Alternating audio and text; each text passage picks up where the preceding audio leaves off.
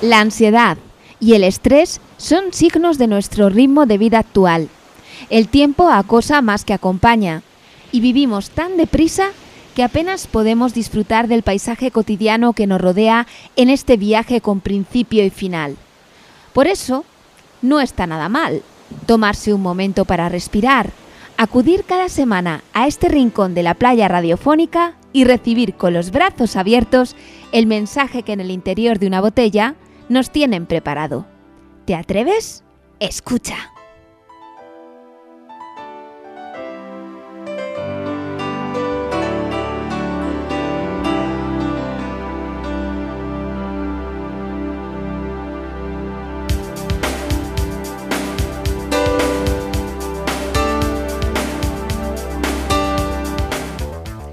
Saludos, buenas tardes, aquí comienza Mensaje en una botella, un programa que tiene por único objetivo haceros sentir bien, un espacio que se emite semanalmente en esta temporada, los viernes a las 6 de la tarde para Radio Águeda y Tormes FM. Gracias por escucharnos. Recibid un saludo de Rebeca Jerez. Hoy estamos a viernes 1 de marzo, en tan solo un chasquido de nuestros dedos hemos pasado del inicio de año al tercer mes. Y no sé vosotros, pero ya casi no me he dado cuenta. Por lo menos, yo no me he dado cuenta. Este es el programa número 18 de nuestra tercera temporada. Este programa es en directo, así que puedes participar cuando te apetezca y compartir con todos aquello que te hace sentir bien. Nuestro teléfono es el 923 70 04 14. Escuchad, hoy vamos a tener las secciones habituales de Torrente de Palabras con Toñi y Bambalinas, las entretelas de la música con Calde y la música que anima el alma con Marce, además de Juan Carlos, con Suena a Cine. Tendremos dos visitantes en nuestro programa que participarán en el espacio Un Momento Feliz y Un Mar de Sensaciones. Si queréis compartir con nosotros un momento feliz o una sensación, vosotros también podéis. Solo tenéis que marcar el teléfono 923 70 0414. Ya sabéis que está a vuestra disposición. Aquí comienza Mensaje en una botella. La radio hace el mundo mejor. Palabra de Pandora.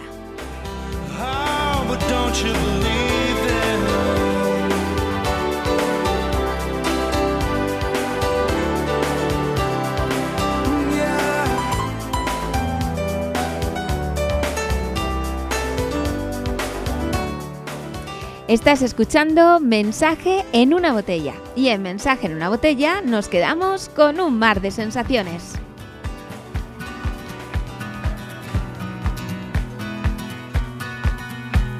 I'm standing still without you in the emptiest of fields. I wish that I could say what's on my mind. The straw that fills your heart so you never have to fail. Hoy le hemos pedido a una buena amiga que está en Ciudad Rodrigo estos días que comparta con nosotros una sensación que la haga sentir bien. Ella va a marcharse a Salamanca en unos minutos, pero antes ha pasado por aquí, por la radio, para estar con nosotros. Hola, buenas, muy buenas tardes, Irene. Buenas tardes, Rebe. ¿Qué tal? Pues bien, bien, siempre es un gusto venir a veros. Estoy muy contenta de que estés aquí con nosotros en el día de hoy. Y bueno, se le está oyendo bien, ¿no? Sí, bien. Irene, yo quería que te he pedido esta mañana que si podías compartir con nosotros algo, alguna sensación que te haga sentir bien. Tú que estás ahora como a medio camino entre todos los lugares y ningún sitio. Tal cual. ¿Verdad? Tal sí. Cual. Es de estas veces en las que la vida te pone en una encrucijada y dices, bueno, por aquí, por allí, ¿por dónde voy? Bueno, pues es el caso de Irene. Y a mí me gustaría que me contaras una sensación bonita que te haga sentir bien en un momento como este tan por otro lado, pues tan difícil. Pues mira, yo ahora estoy en una época de estas de, ¿cómo se dice? De bajón, ¿no? De valle. Y yo siempre que vengo aquí, a este pueblo, a Ciudad Rodrigo, es como que la vida me da aire, ¿no? Y esta mañana pensaba yo, ¿qué momento me hace feliz o me ha hecho o me hace? Porque me sigue haciendo feliz. Vengo ahora del cole. El cole es Misioneras de la Providencia. La Provi, vamos, la para Provi. Todo, la Provi, ¿no? Y estaban en el grupo Antorcha. Tengo aquí al lado a tu hijo, a Héctor, que verle ya es una alegría. Ver a Héctor es una alegría. Era monitor de Antorcha y venía ahora de allí del grupo. 16 años, empezamos hace 16 años y casi que me emociono, ¿no? Porque han pasado muchos niños, muchas miradas, muchos jóvenes, y tengo la gran suerte de tener a uno de ellos aquí. El otro día le decía, sácate una foto conmigo, que quiero una foto contigo. ¿Y por qué? Porque cuando los miro y los veo por la calle digo, madre mía, les he podido dejar algo, y cuando me devuelven la mirada y la sonrisa, digo, creo que sí. Entonces, como que el corazón se me hace mucho más grande. Y podría nombrar a un montón, a casi miles de niños que han pasado por nuestras manos. Y digo nuestras porque tengo a Héctor a mi lado, ¿no? Y me hace sentir muy feliz. Me hace sentir que mi vida ha merecido la pena. Mira, no me puedo resistir porque sé que ella está compartiendo esta sensación contigo.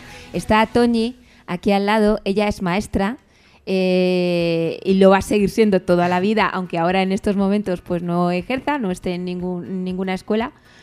Pero yo creo que la sensación que está compartiendo ella, a que también la compartes tú, Toñi. Totalmente, totalmente. O sea, me estoy viendo reflejada en ti y estoy sintiendo tus palabras como mías.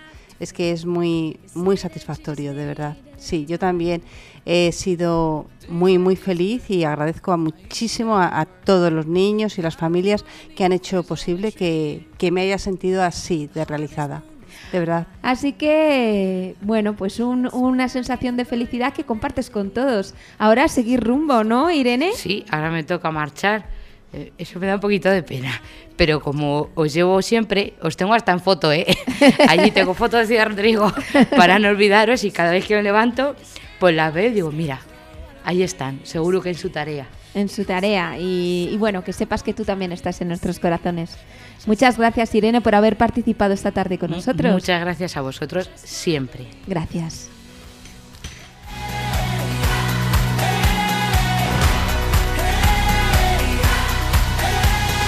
Used to be so full of life, not just an empty shell. You're out there alone, I wonder why. The pieces keep on falling out and I pick them up myself, but I'd let you steal the buttons from my eyes. Oh, this is where it starts tonight. El mensaje en una botella, un momento feliz. I love hearing that shower turn on. Bet there's nothing but a towel on you. Pues me encanta comenzar este programa de esta manera, ¿no? Con sensaciones bonitas y también compartiendo momentos felices. El concurso del calendario carnavalero de la Asociación Carnavaldeltoro.es ha dado a conocer hoy los ganadores. El primer lugar ha sido para Ángel Serrano y el segundo para nuestro compañero, hijo y miembro del equipo de Radio Águeda y Noticias Ciudad Rodrigo, Héctor María García. Bueno, pues queremos saber cómo se encuentra y compartir con él este momento feliz, además de darle la enhorabuena en directo, claro está. Así que, muy buenas, Héctor. Hola. Esto se hace extraño porque, claro, es madre e hijo los que están aquí compartiendo micrófono. No es la primera vez. No es la primera vez. Es absolutamente circunstancial. Bueno, Héctor, ¿cómo te sientes al...? Yo sé que te ha hecho muchísima ilusión. ¿Puedes compartir este momento feliz con los oyentes? Voy a permitirme el lujo de ir en dos partes. Lo primero, darle las gracias a Irene, que siempre es agradable recordar pues todo el trabajo que se hizo. Yo creo que hicimos un equipo genial, tanto tú como yo, como José Manuel, Juana, Lara, etcétera, sin olvidarme de nadie. Y la verdad es que muy bien, eso por un lado. Y luego por otro, pues muy satisfecho. Yo creo que la verdad es que cuando envié las fotos, es el segundo año que participaba, la ilusión era pues mira, estar entre las 12 fotografías elegidas para el calendario y te encuentras con un segundo premio que la verdad es muy agradecido, sobre todo encima en una terna con gente como como Ángel, que es un fotógrafo, que es un fotógrafo 10 y la verdad ha ganado merecidamente el concurso. Así que es eso, yo muy contento, satisfecho y con ganas de seguir haciendo cosas por el estilo y de seguir contribuyendo no solo a la fotografía, en este caso una fotografía más relacionada con el mundo del toro, sino también al carnaval y a Ciudad Rodrigo, que es lo que a mí me importa en estos momentos. Tenemos delante la fotografía, es una fotografía en la que se puede ver pues el toro de cenizos en llamas. Pero es una fotografía en la que surge, por así decirlo, de la oscuridad y es quizá por eso pues más llamativa. Desde luego que sí. Me llamó la atención. Yo pensé que la iban a poner en junio por el tema de la hoguera de San Juan, pero cuando la vi en enero dije, vaya, si es que tiene sentido. Si es que enero, además, Ciudad Rodrigo es temporada de hogueras. Es temporada de hogueras y es el momento en el que está ahí el toro a punto de surgir, Héctor. Otra vez. Vale, pues nada, te damos la enhorabuena. No sé si aquí los compañeros Juan Carlos, Toñi, también Irene, que nos ha marchado también, pues te quieren decir algo. A ver. Pues nada, Héctor, mi grandísima enhorabuena porque de verdad me ha encantado. Cuando he entrado y me lo ha enseñado tu madre, voy a decir tu madre, porque mira, o sea, es Rebeca, pero es tu madre. No es porque sea tu madre, pero es que de verdad es preciosa esa foto, muy, muy bonita. Tiene un embrujo. Muy bonita. Pues yo solo decirte que enhorabuena también, y me acabo de enterar ahora. Y he visto la foto, que como no es la primera, vamos, me parece un fotón. Sí. Pues pero... yo creo que porque, vamos, me voy a permitir el lujo de destacar un detalle de la primera de Ángel, porque yo creo que los momentos felices hay que compartirlos y creo que él ahora mismo debe de estar muy feliz.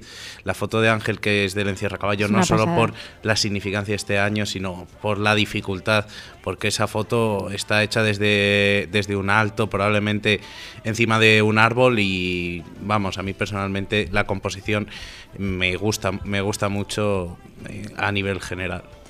Bueno, pues nada... compartiendo... Ah, vale, que espera, que Irene también te quiere decir algo. Vale. Yo me sigo sintiendo muy orgullosa de ti, o sea, ver cómo creces me llena de orgullo. Y además, poderlo compartir hoy aquí contigo, más todavía. Pues nada, sigue así. Vamos a continuar nuestro programa. Vamos a hacer una pequeña pausa con una musiquita que tenemos preparada y después seguimos, ahora sí, con las secciones habituales.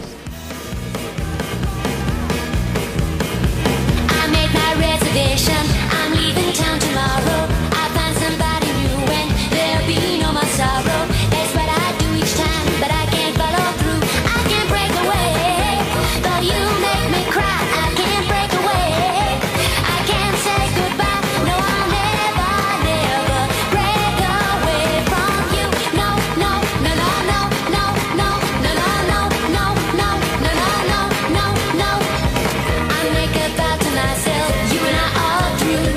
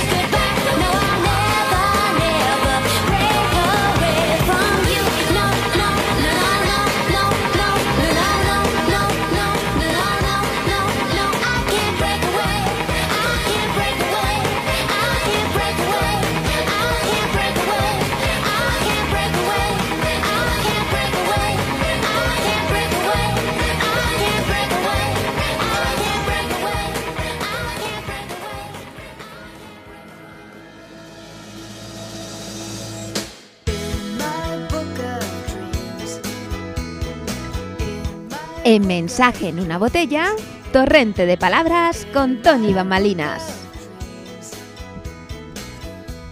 Ya tenemos aquí a Toñi dispuesta, dispuestísima con su libro, su música, lo que tiene que decir. Ella lo programa todo, pero no sabéis cómo, al dedillo. Ella te dice cuando quiere comenzar esa música que tiene preparada, que es la siguiente. Y hoy qué has previsto. Hoy es que he pensado en ti porque a ti te gustan los gatos. ¿A que sí? Sí. Desde que tengo uno, sí. Por eso te he traído este. Bueno, pues a ti, ¿no? a ti, Esteban, te gustan los gatos. Dime que sí, que es que he traído este libro. Eso, hombre, encima. Pues tan. Bueno, pues verás, este libro es que me lo regaló mi sobrina Laura, pues ya hace yo creo 2 o 3 años, pero bueno, que lo tenía allí y la verdad, de estas cosas que vas dejando y dije, voy a cogerlo y tal, ¿no? Pues veréis, soy un gato, aunque todavía no tengo nombre. Así comienza la primera y más hilarante novela de Natsume Soseki. Una auténtica obra maestra de la literatura japonesa que narra las aventuras de un desdeñoso felino que cohabita de modo accidental con un grupo de grotescos personajes, miembros todos de la bien pensante clase media de Tokio, el maestro Kusami y su familia, visitado esporádicamente por una serie de extraños y variopintos amigos. Soy un gato es una sátira descarnada de la burguesía Meiji de los finales del siglo XIX y principios del XX. Está dotada de un ingenio a prueba de bomba y de un humor sardónico.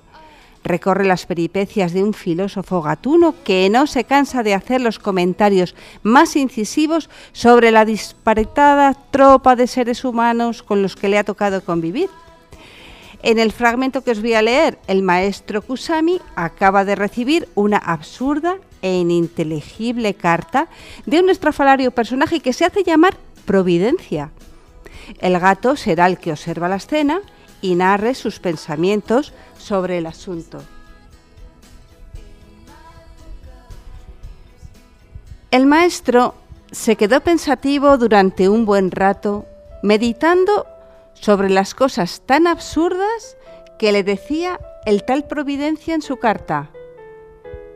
Después de un rato, creyó haberlo comprendido todo y dijo sinceramente: todo esto tiene un sentido trascendente.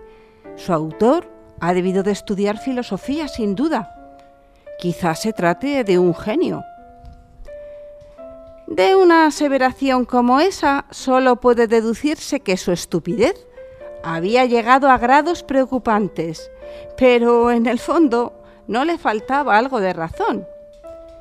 Era su costumbre alabar y apreciar lo que no entendía, aunque hay que decir que esa manía ciertamente no era exclusiva del maestro. Cuando uno no entiende algo, todo su esfuerzo se centra en que los demás no lo noten para salvaguardar así su honor y buen nombre. No comprender estimula el amor propio. Por eso la gente ordinaria habla con osadía de lo que no entiende, como si realmente fuese experta en los asuntos más peregrinos. Los sabios, por el contrario, dicen lo que entienden como si no lo comprendieran realmente. Para comprobar este fenómeno no hay más que darse una vuelta por la universidad. Se aplaude al profesor que explica y al que nadie entiende, pues al que lo hace de forma clara se le considera un pésimo docente. Así que el maestro alabó la carta no porque no la entendiese, sino por el esfuerzo que había que hacer para entenderla, porque en ella convivían babosas con personajes melancólicos. La alabó, en fin, porque no tenía ni idea de lo que iba. Le sucedió algo parecido a lo que le sucede al taoísta cuando admira los libros morales de Lao Tse. Lo mismo que al confuciano, que se rinde ante el libro de las mutaciones o al budista de la secta Zen que se extasía ante el libro de Rinzai Jinjen. Ninguno confiesa abiertamente no entender estas obras. Presumen de haberlas leído y además tratan de explicarla. Ensalzar lo que no se entiende siempre ha sido costumbre de los humanos más necios.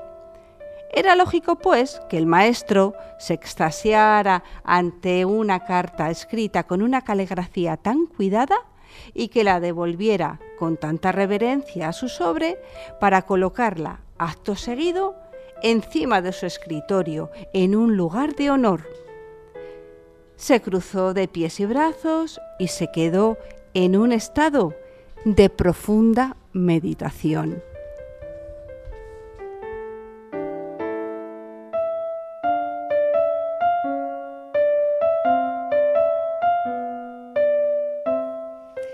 Toñi, no comprender estimula el amor propio.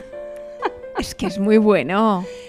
Es muy bueno. Y además es que, de verdad, creo que nos deberíamos de sentir todos un poco reflejados, porque sí, no me digas que no lo hacemos, el género humano en general. Entonces esto, lo del gato este es buenísimo, o sea, porque es que está durante todo el libro, es el narrador y es el que está viendo todas las absurdeces que nos traemos encima, cómo las analiza y te las planta delante y dices, madre mía, ¿cómo somos? Fíjate. Está muy bien, sí, tiene sí, un humor muy bueno, sí. El verse reflejado en el espejo a veces es un baño de realidad que necesitamos. Total. Muchas gracias, Toñi. Nada, vosotros.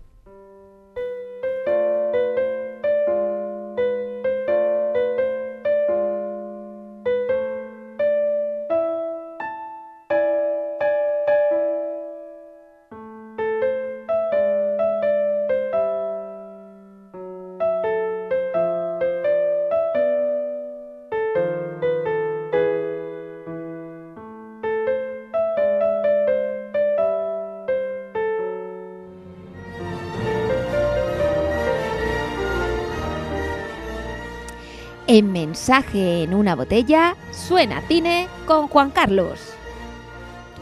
Hola, Juan Carlos. Hola, buenas tardes. ¿Cómo estás? Pues muy bien, aquí otra tarde más a comentar una peliculina.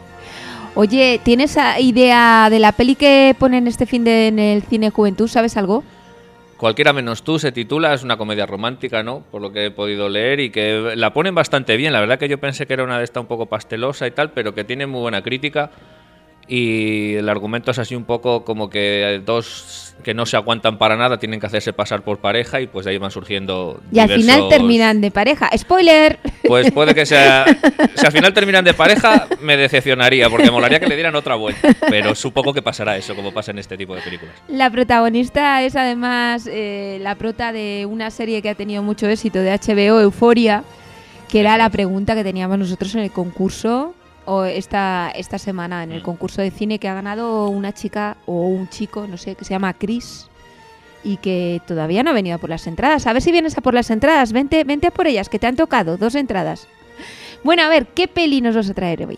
Bueno, pues hoy vamos a hablar de una de Tim Burton, de Big Fish. Para mí, he elegido esta película después de todas las que tiene, que diré, pues está Eduardo Manos Tijeras, está Pesadilla, está Beetlejuice, hay un mogollón de películas de Tim Burton mucho más significativas que esta. Pero a mí me parece que esta es su más personal. ¿Por qué? Porque se sale del universo de Tim Burton, de la estética que tiene, esa estética gótica, pues Big Fish no tiene nada que ver con eso. De que va la película un poco, pues es de la relación de un padre y su hijo que no es muy buena. Y su hijo, el padre, entra en una enfermedad terminal y su hijo quiere ir a verlo y pasar los últimos días de su vida con él. Y quiere conocerlo. Y su padre pues empieza a contarle toda su vida mediante unas historias que nos va mostrando la película, pero que su hijo no está totalmente de acuerdo. Y de eso va la película. Ahora, ¿cómo nos cuenta eso? Pues creo que es una delicia. Creo que Tim Burton aquí deja toda esa parte gótica, toda esa parte siniestra de sus otras películas, que lo caracterizan muy bien, porque la verdad que Tim Burton es un genio. Cualquier película que ves estéticamente, si no sabes el director, según la estás viendo, dices, esta es de Tim Burton. Sí. Y Big Fish, pues... no le pasa eso. Creo que tienes que estar un poco más atento para saber si es suya o no. Y a mí me encantó en su día. Es una película del 2003, mucha gente la habrá visto, probablemente toda la gente, y sobre todo si te gusta Tim Burton. Y vamos a hablar un poco de la estética, ya que estoy diciendo que siempre ha hecho colores, siempre está con colores muy oscuros, con personajes siniestros, pues aquí tiene doble participación. Cuando está hablando de ficción, los colores son muy vivos, muy alegres, como que la realidad nos cuesta admitirla como es y la adornamos, entonces los colores son muy vivos. Y cuando la realidad es su hijo, están los colores más apagados y casi siempre sale de negro y como que la realidad siempre es peor. Que lo que está contando su padre. Vamos a ver. La película en sí tiene muchos clichés, pero quería hablar un poco de sin contar ningún spoiler, pero sí desentrañarla un poco, porque es lo que me ha cautivado de esta película, que es que la relación del padre y del hijo, el hijo siempre le cuenta ¿cómo conociste a mamá? O ¿cómo fue el día de mi nacimiento? ¿Por qué no estuviste cuando yo nací? Pues mira, porque me encontré con un pez, se me cayó un anillo de oro, no sé qué, le empieza a contar una historia y dice, ay, todo eso te retrasó, pues no me lo creo, o sea, ¿cómo va a pasar eso? Y hay un momento de la película donde un médico le dice, ¿te contó tu padre cómo naciste? Dice, sí, de un pez, dice, no, la verdadera. Dice, no, la verdadera nunca me la contó, dice, pues mira, tuviste un parto, tu madre tuvo un parto normal, tu padre no vino porque estabas trabajando y ya está. ¿Qué prefieres? O sea, yo si fuera tú, preferiría saber que mi padre no vino porque le pasó todo eso. Ahora tú decides, ¿no? Y se queda él pensando, diciendo, joder, es verdad. Es casi... Es una película que es un brindis a la imaginación, ¿no? O sea, sí. al inventarte una historia paralela para hacer que ese momento realmente especial. Eso es. El protagonista es un contador de historias y luego tiene mucho simbolismo. Por ejemplo, un pez pequeño que está metido en una pecera pequeña nunca crece. Y si cambias la pecera, el pez crece. Eso viene dado a que el protagonista al final nos dice cuanto más expandáis vuestros horizontes, mejor más creceréis. Sí, tiene muchas lecturas. Pueblo, es una peli que tiene muchas lecturas. Muchas lecturas. Es como cuando va al pueblo y dice en un pueblo donde estábamos todos descalzos, había una hierba, eso significa que estaba muy cómodo, estaba en la comodidad. Esos que le tiran un anzuelo y está muy cómodo, pero él está hecho para ser más grande, él quiere llegar al mar, digamos. Entonces se va de ese pueblo a buscar al amor, el amor lo encuentra en una mujer, pero tampoco lo puede retener y se va de casa y por eso los va dejando solos. Entonces, todo lo va adornando con tal sencillez que es como una fábula súper bonita, que si se encuentra con un gigante, que si un circo, que el dueño era un hombre lobo, cuando en realidad era un hombre gruñón, pero él lo veía de otra manera, y eso es lo que... Esa barrera es muy bonita, que hace una comparación con qué es lo que frena la relación del padre-hijo, que al final de todo, sin hacer spoiler, pues el hijo empieza a comprender lo que en realidad contaba su padre. ¿Es una película, tú crees, que es para verla más de una vez? Sí, yo creo que la primera vez que la ves no coges todos los entresijos. Sí. Y por eso quería contar un poco más o menos de qué va y algunas cosillas. Sí, perdona, que ya te estoy interrumpiendo. No. Quería contar un poco eso porque la gente que si te hace otro visionado puede decir, ah, sí, mira, es verdad que él lo cuenta de una manera pero lo entiende de otra. Y es mucho eso. Por eso Tim Burton es la primera película que coge y le da una vuelta a la realidad diciendo, es más bella contarla de una manera, aunque no haya sido real, pero para lo que los demás es muy bonita. Es mejor que te recuerden por algo que pasó, aunque sepas que no es real, que no a lo mejor la realidad misma, que dices, pues al final no tiene gracia la historia que has contado, no, pues ya está, normal, como nos pasa a todos. Y creo que te da a elegir, dices, pues o te quedas con una o te quedas con otra. Y el hijo, pues al final, no voy a hacer spoiler, pues va descubriendo cómo es en realidad su padre y es muy bonita. Yo creo que es muy emotiva, muy bonita. ¿Y hay que hacer un doble visionado? Pues probablemente sí, pero ya se me ha ido. Sí. Es que como no hago más que interrumpirte, es normal que se te vayan las cosas. Bueno, no sé si tengo tiempo de contar una pequeña anécdota. Sí, ahora sí ya. Sí, pues es que es una anécdota que me contaron el otro día y he estado buscándola para ver cómo era exactamente. Y la contó Leiva, el cantante de Pereza, el de antes de Pereza, ahora es Leiva solo, ¿no? Uh-huh. Pues la contó que una amiga suya, cuando eran pequeños, en el colegio que te mandaban escribirte con alguien inglés para que practicaras el inglés y la correspondencia y tal, pues empezó a escribir con un chico. Y este chico le contestaba y después de 2 años hablándose, ya le dijo a la chica, era como que se habían enamorado, ¿no? Sin ser un amor de verdad, pero bueno, que sí. Que tenían su relación. Y ya le dice, pues mándame una foto porque quiero ponerte cara. Y él dejó de escribirle. Pasaron 20 años, la chica se sienta en una peluquería, espera su turno, coge un periódico y dice, fulanito se ha muerto. Y dice, ¿este nombre de qué me suena?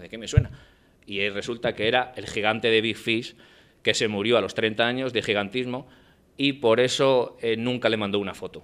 Y entonces como cerró la historia la chica, dijo, por eso nunca me mandó esa foto, porque si yo veía cómo era él, tenía miedo al rechazo y tal.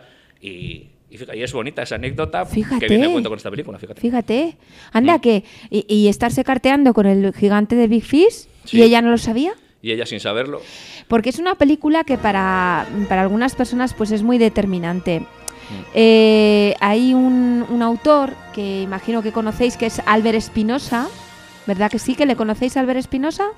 Sí, sí, seguro. Si tú me dices, ven, lo dejo todo, pero dime, ven, por ejemplo. Tiene muchos libros de este estilo de autoayuda. Ahora tiene un programa en televisión donde se va con los famosos a descubrir cómo fue su infancia. Y es, el hombre es el autor de Pulseras Rojas. Sí, lo conocéis de sobra. Sí, el programa es En el Camino, Vente al Camino. Sí, lo conocéis de sobra. Pues para Albert Espinosa, Big Fish es como su tótem, por así decirlo, la película que le ha marcado. Y hay más gente, que es una película que, no sé, habrá que verla otra vez, porque yo la he visto solamente una vez, hay que decirlo. Sí, pues hay que animarse a verla otra vez, porque la verdad que es una película que gusta verla.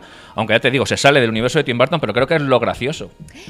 Bueno, pues ya te dejamos. Pues muy bien. Vale, que creo que tienes que ir a buscar a tu hija.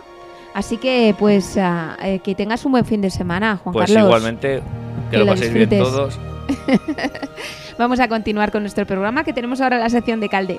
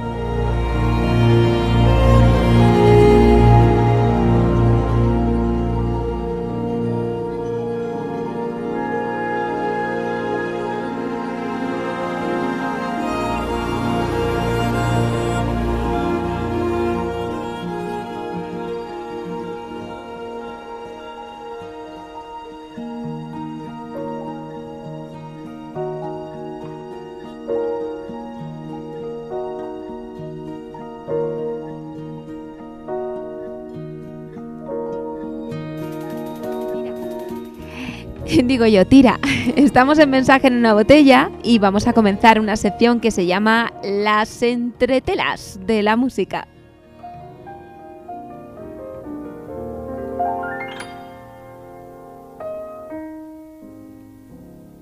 Y con esta música de jazz nos adentramos en las entretelas de la música de la mano de nuestro compañero, amigo, locutor, redactor, de todo, Calde. Hola, Calde. Hola, buenas tardes. ¿Cómo estás? ¿Qué tal estáis? Muy bien, ¿y tú? ¿Qué tal la semana, Calde? Pues aquí de viernes, haciendo lo más divertido de la semana, así que fenomenal. ¿Ah, sí? Oye, claro. Yo el otro día lo decía, que para mí los viernes son viernes con R, pero con R mayúscula de radio. Y es que es verdad, es como llegar a un oasis, total. Bueno, no, la Calde. Verdad está genial. Tenemos aquí un ratito entre amigos para compartir un programa bien chulo y nada, es un rato muy bueno, así que estupendo. Cuéntame que hoy tienes preparado un grupo que a Esteban le encanta y lo tengo aquí, o sea que... Hombre, a Esteban y a cualquiera que sepa un poco de música y aprecie un poco la música, porque hoy vamos con una súper banda, o sea, hoy no es... de Mamas and the Papas, que es un gran grupo del que hablamos la semana pasada, pero no es lo mismo, nada que ver. Dice Toñi, oye, que a mí me gusta, hombre. Y a mí.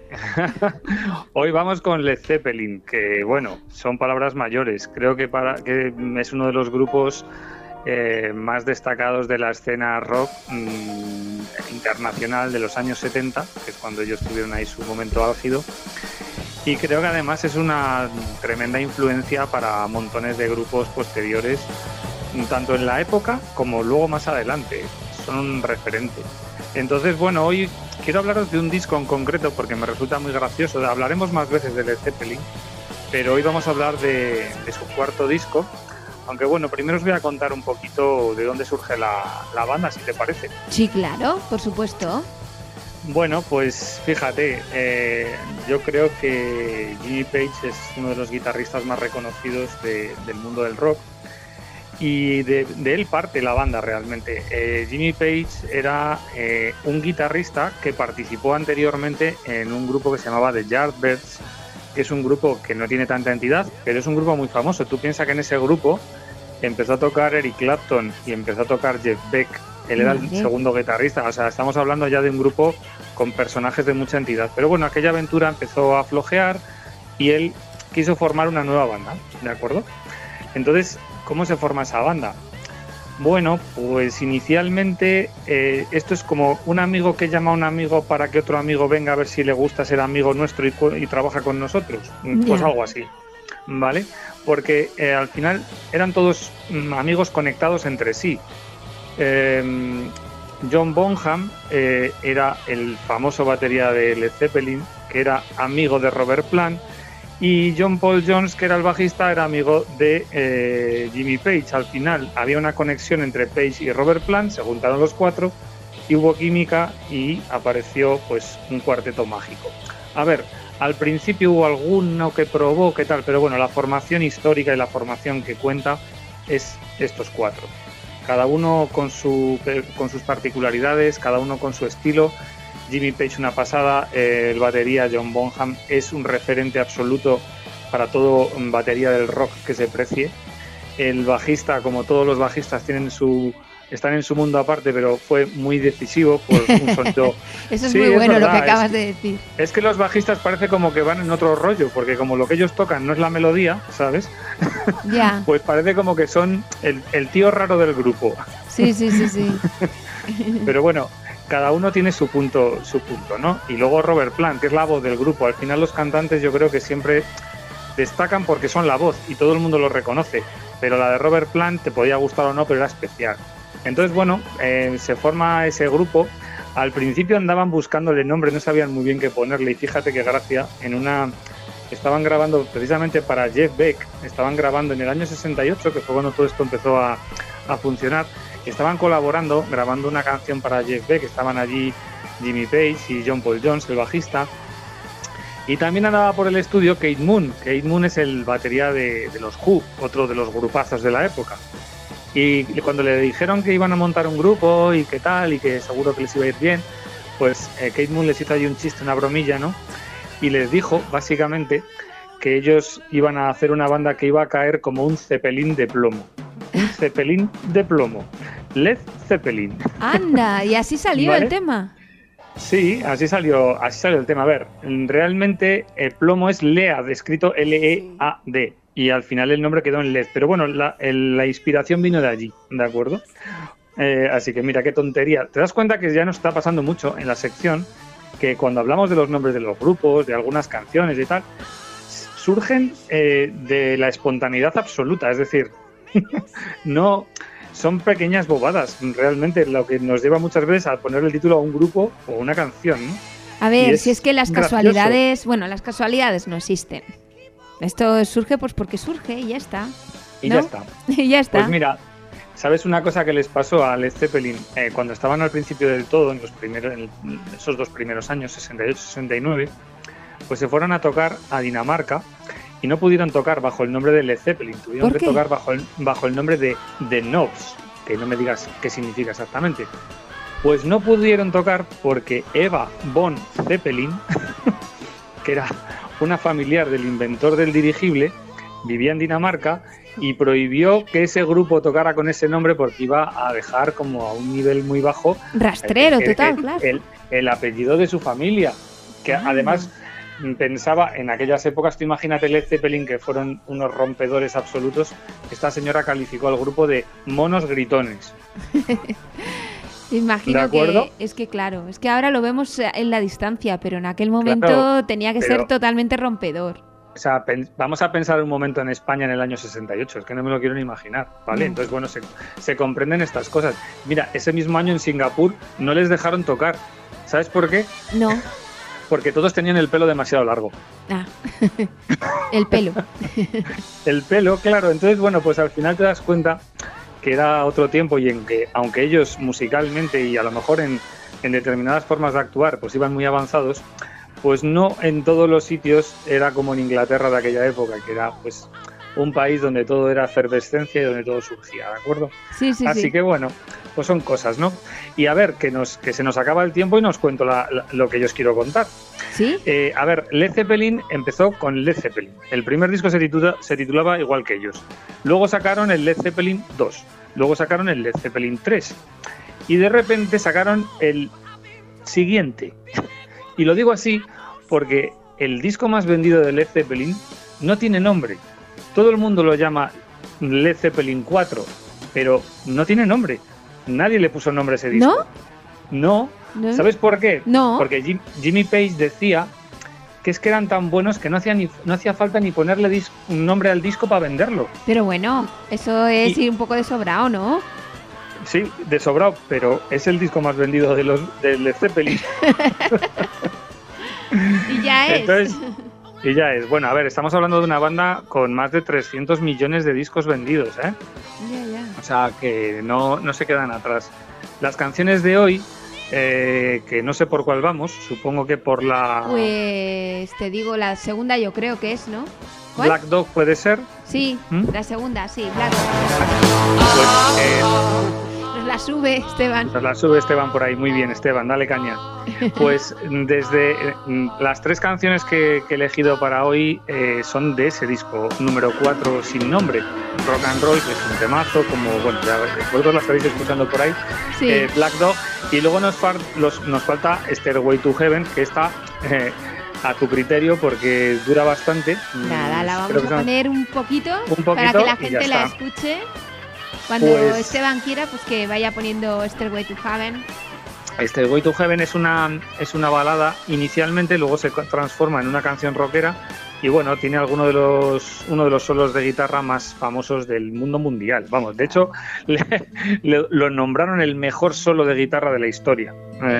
Estoy completamente de acuerdo y es el solo que todo aprendiz de guitarra ha intentado tocar alguna vez en su vida. Ha intentado tocar un solo que no ha compuesto. Tú imagínate ya no solo tocarlo, sino componerlo. Sí, sí, sí. Es donde está el tema. Así pasada. Que bueno, hablaremos más del Led Zeppelin porque a mí personalmente el Led Zeppelin 1 también me parece un discazo y canciones sueltas por ahí.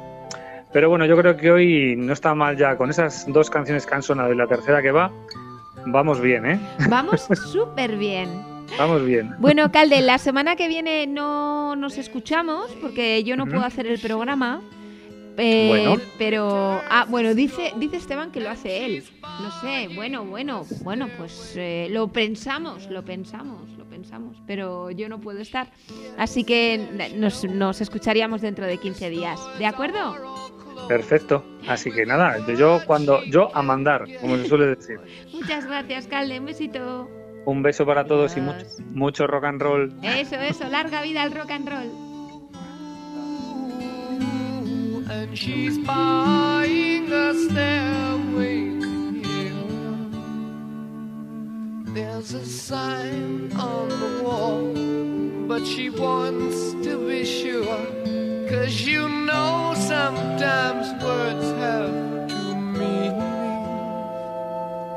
In a tree by the brook, there's a songbird who sings. Sometimes all of our thoughts are misgiven.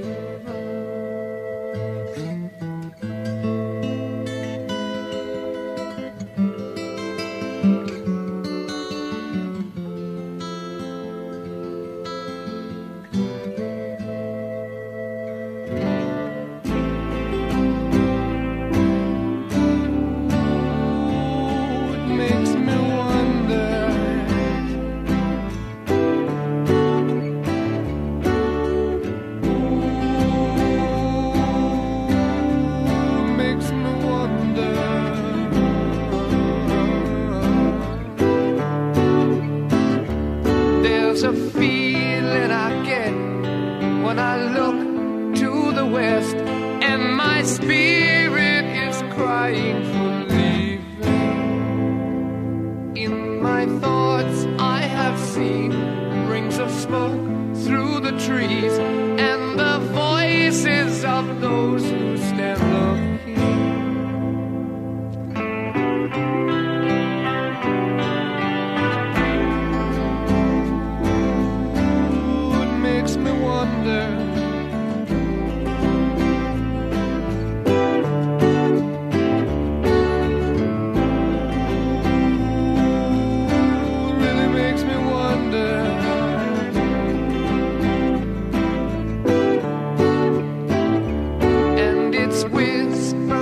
Soon, if we all call the tune, then the piper will lead us to reason, and a new day will dawn for those who stand long, and the forests will echo with laughter.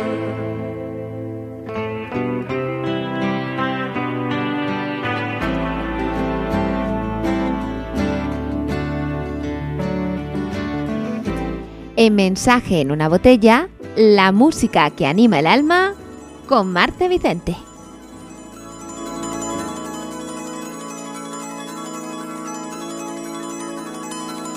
Hola Marce, muy buenas. Hola, buenas tardes. Rebeca, buenas tardes a los oyentes. ¿Cómo estás? ¿Cómo está el tiempo por allí, por Valencia?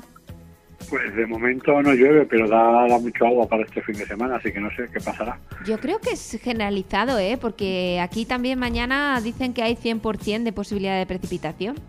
Así aquí, que va a ser algo como generalizado, yo creo.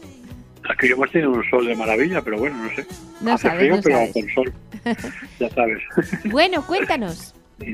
Pues nada, hoy ponemos un temazo, es un temazo auténtico, tiene ya sus añitos, pero lo he puesto porque igual poca gente se ha parado a escuchar la canción. Y la canción habla de cómo pasamos por la vida sin prestar atención a la gente de alrededor, a la gente que sufre, a la gente que está tirada en la calle, que te pide ayuda, pues no le prestas atención, pasas tranquilamente y, como dice la canción, otro día más en el paraíso. Y esa es la canción. La canción es de Phil Collins y es Another Day in the Paradise, uno de los temazos más grandes que tiene Phil Collins y que seguramente que todo el mundo conocerá cuando la oiga. Seguro que sí. Así que, como decíamos siempre, un besito muy gordo de momento. Muchas gracias, Marce. Escuchamos la canción de Phil Collins. Un beso. Gracias.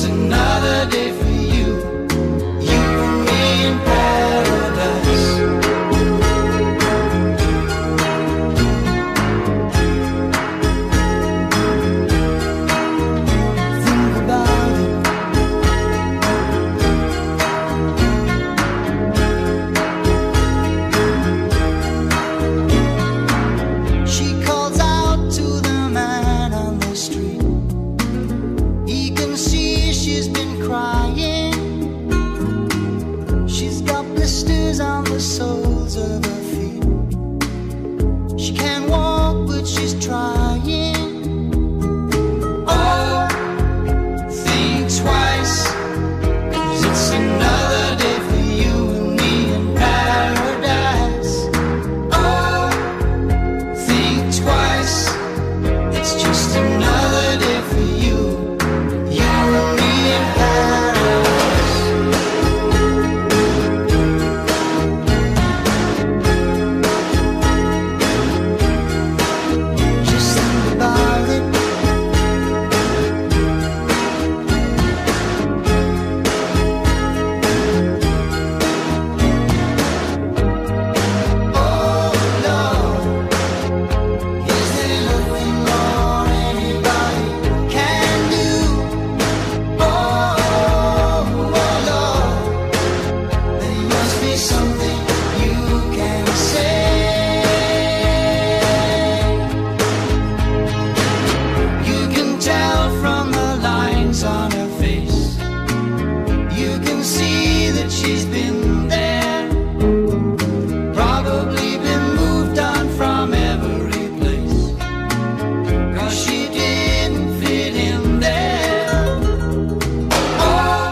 Estás escuchando Mensaje en una botella.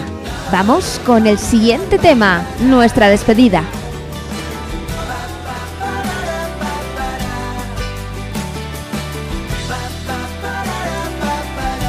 ¿Os acordáis del mensaje que nos envió Alberto Aguadero la semana pasada?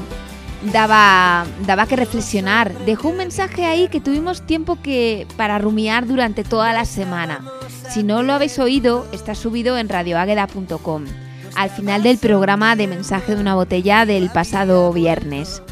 Hoy también quiero poner esa nota de despedida que nos haga pensar, y para ello esta canción de Funambulista, que creo que va que ni pintada, muy, muy, muy oportuna, porque te hace reflexionar, te hace pensar en las personas que tienes cerca, que te quieren un montón y que tienes la suerte de tenerlas cerca en todo momento. Si empiezo a contar, me faltan dedos en las manos, empezando por mi compañero de viaje, Esteban, con el que tengo la suerte de compartir momentos de vida. A mis hijos, Héctor y Mateo, que son el tesoro más grande. Hasta mis padres, José Manuel y Ángela. Mis hermanos, mis amigos, mi familia. Ellos y ellas son mi alimento de vida, por los que doy pasos y me caigo y me levanto y arranco aún con más fuerza. Así que hoy doy las gracias por ellos y termino así el programa. Piensa tú también en los tuyos, que sean muchos o pocos, son lo más importante. Bendita mi suerte, bendita nuestra suerte, sin lugar a dudas, bendita. Para seguir creciendo, ir a favor del viento, haciendo los recuerdos. Y vamos a ir terminando. Tengo todavía por aquí a Toñi y le voy a pedir que finalice el programa conmigo. ¿Te parece, Toñi? Pues solamente, Rebeca, suscribir una a una las palabras que acabas de decir. Me hago eco. Somos muy, muy afortunadas, ¿verdad, Rebeca? Hombre, vaya sí. Que sí, no sí. Lo dudes. Sí, sí, gracias a la vida. Sí. Bueno. Yo os doy las gracias a vosotros, a Toñi, que ha hecho Torrente de Palabras, a Juan Carlos con su Suena Cine, a las entretelas de la música de Calde, a Marce Vicente con esa música que anima el alma y a las dos intervenciones que hemos tenido en un mar de sensaciones y en ese momento feliz que nos ha compartido Héctor.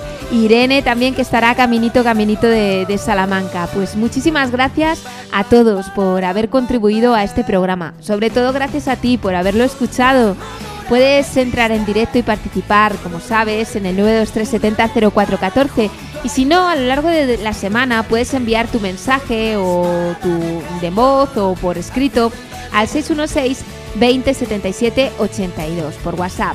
Recuerda que este programa tiene como único objetivo hacerte sentir bien. Y acabamos con la frase con la que termino yo siempre y con la siguiente canción que tengo preparada, que es la felicidad de Ízaro. Recuerda que la radio hace el mundo mejor. Palabra de Pandora.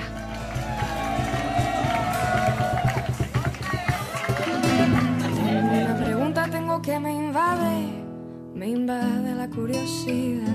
Tengo una pregunta, tengo que me invade la curiosidad. ¿Quién será?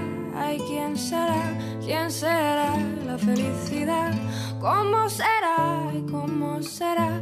¿Cómo será la felicidad?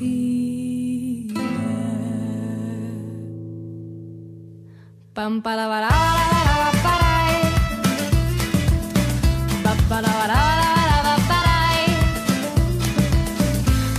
Pregunta tengo que me invade la curiosidad. Tengo una pregunta, tengo que me invade la curiosidad.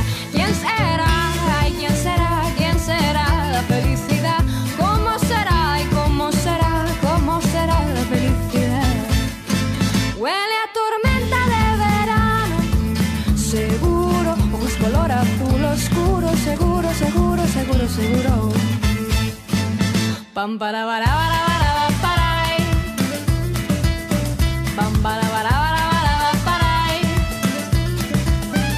Hace un par de días la vi por la calle la vi pasar. Hace un par de días la vi por la calle la vi pasar. ¿Dónde irá?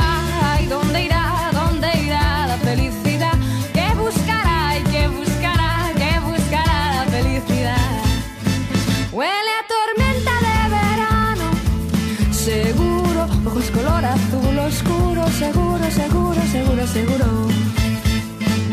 Pam, para, para, para, para, para. Pam, para, para, para, para, para.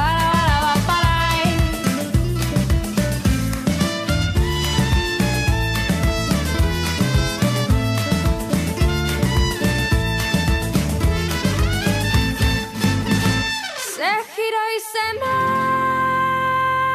quedó mirando, lo juro. Me guiñó un ojo seguro, lo juro, lo juro, lo juro. Pam, para, para, para, para. Pam, para, para, para, para. Pa, pa, para, va, pa, para, va, pa, para, va, pa, pa, para, va, pa, para, va, pa, para, va, pa, para, va, pa, para, va, pa, para. Va para va para la felicidad, la felicidad, la felicidad, la felicidad.